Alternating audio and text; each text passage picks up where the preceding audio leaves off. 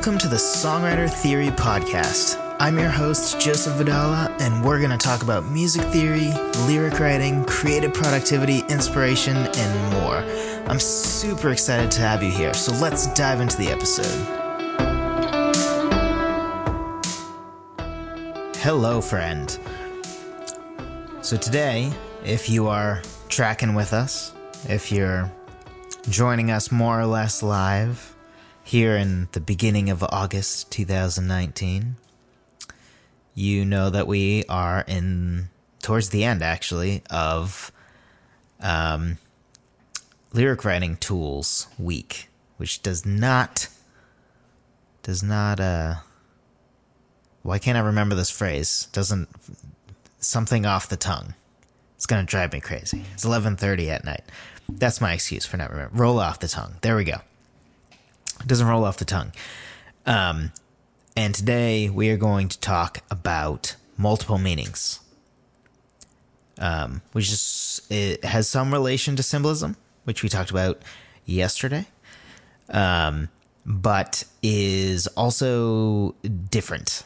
Um, and we're going to dive into that.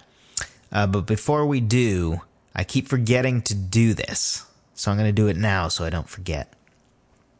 But I'm going to link to this in the description but I have a, a short poll, or not really a poll, a short survey.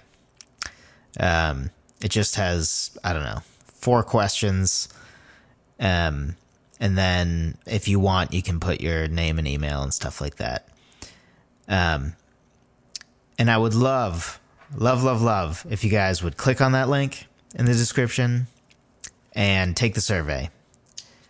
And if you haven't reviewed this podcast or shared it with somebody else and you feel like, man, I keep getting this content and I haven't given anything back, well, you can give back by filling out the survey. It shouldn't take you too long. Uh, you could make it take 30 seconds or 20 minutes uh, if you wanted, because there's one very open ended question. Uh, for that first open ended question, the more details you can give, the more helpful it will be to me. Um, and the real reason for you to want to do this is that it will help me make content that you want. Um, and if I don't know what you want, I'm sort of guessing. You know, like I decided to do lyric writing week because I thought, oh, I haven't done that much on lyrics. But I have no way of knowing, like, well, what did you find helpful? What is it that you struggle with most? You know, like I can I can think back of you know on what sort of things I struggled with most when I was first beginning to songwrite and stuff. But you know, it's starting to be a while while ago now. I I first started songwriting, you know, oh, well over ten years ago now. Even though I'm only 26. Um, so it's it's been a while, and you know, I learned music theory and really got into songwriting in early high school. Um, so it's been a while. Um, and and just because you know I, I know the traps that I went through and can remember some of them doesn't mean it's your experience. And you know the whole purpose of this podcast is is is really to help you, right? Like it's not just me sitting here because I enjoy talking about this. I do enjoy talking about this. Um, I wouldn't be doing it otherwise. Uh, I love talking about songwriting. I love helping people with songwriting. But really, the key there is that I just said helping. You know, um, you know, I, I have no interest in recording a podcast, me talking about songwriting thing that doesn't help any of you. I want to help you as much as possible. I want to bring as much value to you as possible. Um, and the only way I can do that is if I know what it is you're struggling with. You know, are, like, are you struggling with, you know, I don't even know where to start with music theory that I need to know in order to songwrite, or I don't know how to start writing a song, or you know, is is lyrics more of a struggle for you, or is it, you know you just feel like your lyric just never quite comes out right, or you don't really know how to figure out what chords go with your melody. You know, like there's so many different things, but I don't really know. Uh, but if you fill out that survey, which again I'm going to link in the description, that will help me out to make content that will be more helpful for you. Uh, I assume I'm doing something right because even though I haven't heard from any of you. Um, so if you thought you reached out to me, know that I did not see it. And I don't know. Email me, joseph at songwritertheory.com to let me know, like, hey, like, you're not, you know, I, I tweeted at you and you didn't see it or something like that. Which, by the way, if you did tweet at me or followed me on Twitter, uh, I haven't really looked at Twitter in many months, except for like five minutes once. So that would be why I didn't see that. Um, but main point here, please fill out the survey. If you do one thing for me, it would be that. Um, even more so than leaving a glowing review of this podcast. Um, but as I was saying, I assume I'm doing something right because of uh, there's clear growth in numbers of listeners to this podcast, which is awesome. And you know, if you have helped spread and told a friend, I'm super grateful for that. Keep it up. Keep doing it. Keep spreading the good word. Um, but I really need to know, you know, how I'm doing and the things that that I can do to most help you uh, to make sure that this podcast continues to be uh, very much worth your time and and hopefully that it gets better and better over time. Um, because you know I want to keep getting better at this, not worse or not, you know. My goal is in two years. You think, wow, I was with him from the beginning when it was okay, but now it's really good. Uh, is what I want to go for. And the best way to do that is to know what it is you need. Uh, so please take that survey. Now that I've spent five minutes trying to convince you to take the survey, I hope you do. But let's dive into uh, today's podcast about multiple meanings, um, which will probably be a little bit on the shorter side because A, I just took several minutes to try to get you to fill out the survey to help me help you. Um, and partially because there's a lot um, that I feel like is sort of covered by symbolism in this. Um, so, because this is almost an extension of symbolism. So, multiple meanings is or can be related to symbolism because symbolism, right, is one directional. You have this symbol, you have this fake thing that represents something real, right? So, for for the example I used for symbolism in Dance with the Devil the Breaking Benjamin song, where they use the image of somebody dancing with the devil, devil, and don't you dare look at him in the eye, um, as a symbol for resisting the urge to commit suicide because the person is struggling with suicidal thoughts. Um, that is not literal, right? Like the person is not literally dancing with the devil. He's not literally saying, literally don't look at that literal devil in the eyes, right? It's a lot of literal, but you know that's that's one directional right? You you have the fake image that is commenting on the very real situation. Multiple meanings is can be bidirectional right? So instead of a fake symbol representing a real thing you have something li- literal that you're also utilizing to symbolize something even deeper. And with multiple meanings none of them have to be a symbolic one necessarily you can have something open ended to the point that there's there's you know multiple meanings of of of one thing. It can be taken multiple ways, um, but none of them are really symbolic. And you don't even have to be limited to two meanings. Uh, but for the most part, we're going to talk about the the most common and what I think is most useful, which is mostly that bidirectional multiple meaning, where you have a symbol that is also literal. Um, so the only song I could think of uh, for an example for this is actually one of my own songs, and it's from an upcoming EP that I'm working on. And I learned basically, at, long story short, went to a small play and done by kids. It was really good. Um, completely done by kids. There's just like one adult that sort of guides them with it, uh, and he actually wrote this the script. Uh, but but everything else, like the kids do the props, the kids do everything. Did a great job in New Hampshire. It was all about Alzheimer's, and Alzheimer's has kind of been on my mind a lot um, because I've had two grandparents pass away from one from fast moving dementia and one from Alzheimer's in the past uh, couple of years. Um, so Alzheimer's has has sort of hit home with me recently, and in that story, the the old man with Alzheimer's um, keeps sitting on a stump thinking it's a bus stop. And I thought, oh, well, that's that's interesting. And he kept saying like he wants to go home to to see his wife. His wife is dead, um, but he keeps wanting to go home to see his wife. And uh, long story short, at the end, at the end of the um, play, they took questions and stuff, and somebody asked about the bus stop thing, and it turns out that it's actually a real thing that Alzheimer's treatment places, so like uh, nursing homes that are specifically catered towards Alzheimer's patients, have actually started putting in fake bus stops because often the Alzheimer's patients feel um, constrained being there and, and want to go home. And they might not know or remember that that home is gone. They remember home because often alzheimer's patients have have decent long-term memory. So they would remember you know where home was and the and and stuff like that um but they I don't know where to where I was going with that. Um, so so they they remember home. Um, and they want to escape because even if home is no longer there, even if they sold their house, you know, 20 years ago, um, they still remember that and, and, and they tend to want to escape. Now, the problem is that if they try to escape, you know, you have Alzheimer's patients that you're losing and you have to go look for them and they might get lost in the woods or something if, if there's woods right near there, lost in the cornfields if you're living in Ohio like me.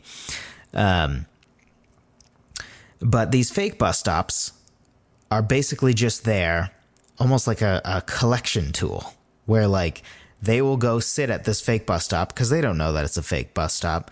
And and what they're doing is they're waiting for the bus to come. That's never going to come because it's fake, so that they can escape, so they can leave to go back home. So that gives the workers an opportunity to come out to that fake bus stop and you know talk to them and eventually they either forget or they can sort of be convinced to come back in. Um, but it's a good way for them to not be lost or anything because they don't just, you know, walk off. Um, instead, they sit at a bus stop. They know, so the workers know where to look and they know how to deal with the problem. So naturally, I wrote a song about this, and it's called Bus Stop and it centers around a young man who's trying to talk an Alzheimer's patient back inside from the fake bus stop. And for the most part of the beginning of the song, it's it's the chorus is sung from the old man's perspective, and then the younger man um, has the verses. That changes a little bit, um, but the main storyline here is the young man is maybe the man's son, the older man's son or grandson some sort of relative. They're at least, you know, know each other, or at least the younger man knows the older man. The older man's memory makes it so he doesn't necessarily remember who the younger man is. Um, but I'm going to read you the first chorus and the last chorus to kind of give you an idea of where this multiple meanings part comes from. So the first first chorus says, I'm going home to those I need to see. I can't recall their names, but I know they wait for me. I hear this is a bus stop to where I need to go. I need to take this journey to someplace that I know. So that's from the old man's perspective. Because he's sitting at the bus stop. In the first verse, the young man was sort of trying to be like, What are you doing out here? It's cold, it's nighttime. You know, come back in. This isn't, you know, you're not going anywhere. This, this, um, this isn't a real bus stop. Probably doesn't say that, but you know, that's the gist of, of what he's thinking. And within the story, right, this is a very literal bus stop because it's a literal fake bus stop based on the fact that this is a thing that actually happens. This is a thing that Alzheimer's facilities are actually implementing. And he very literally is probably trying to go back home. But then, if we take a look at the final chorus, we're adding some layers of meaning to the bus stop. So the final chorus is from the young man's perspective. It's implied that the old man has now passed away. And says, Now I know you're home with the loved ones you knew. You remember their names and all their love for you. I hear this is a bus stop and we don't stay too long. I'm glad you finally made it to where you belong. So now, right, that is a very literal bus stop, but now it also has become symbolic of something more. Uh, the young man is sort of musing to himself that life itself is kind of a bus stop where we don't stay too long. You know, it's just it's just sort of a, a, a we stop there for a short time, get back on the bus, and move on to the next thing, move on to the next place. Um, is sort of what what the young man's saying. So so now the bus stop has become two things. It's a very literal bus stop, but it's also a symbolic bus stop that's symbolic for life. And then through all this, it sort of uh, begins to ask many different questions. So you know, the whole time, um, the progression sort of is that the young man is sort of irritated with with the old man at first. Like it's come on, it's it's cold outside. How do you not know by now? Come on, like this isn't a real bust. This like come inside. You're not going anywhere. Home is gone. The people you know are gone. You need to come back inside. Um, and he might not say that, but that's there's there's certainly some some frustration there, and and sort of what I'm trying to do there is I want people to almost have the perspective of like you know this this Alzheimer's patient is I don't want to say crazy, but you know they're because of their loss of memory. There's so many things that they're very unclear on. You know, like he doesn't know that home is gone. He doesn't know that his wife and family and all the all of them are already dead. But then at the end, when I'm adding this second layer of meaning, where now the bus stop and getting on the bus to go to the next place is now sort of a metaphor for dying and going to heaven. Now all of a sudden, you know, maybe the old man wasn't crazy. Maybe the old man, you know, his he through his lack of memory, he actually had clarity. And that him at the bus stop was symbolic of the fact that he's saying, "Look, I'm ready to go. I'm ready to go. I'm ready to go back. You know, I'm, I'm or not back. I'm ready to finally go home to heaven, where where I'll see all these people who I don't remember their names."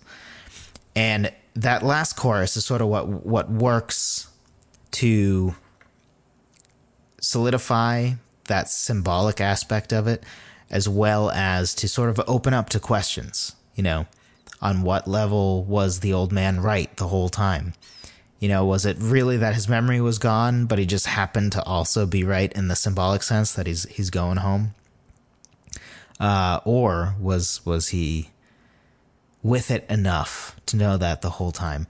So that's that's that's really all that we're going for with this multiple meanings thing. Is that we have something often literal that is also symbolic of something instead of just a symbol that's commenting on something literal. So it's sort of bidirectional, which is a cool thing to to add to our songs. It's a it's a nice it's a nice little tool that, uh, in my opinion, is probably underutilized in general. And I have had a lot of fun working on this song. I'm actually not done with the song yet. It's the only song on the album I haven't really or on the EP I haven't really finished yet, but I'm definitely excited to do so. And I hope that this has convinced you um, that you should also try to implement this multiple meanings concept into your songs. Um, so, again, if any of these podcasts have been helpful to you, please leave a glowing review wherever you listen to the podcast.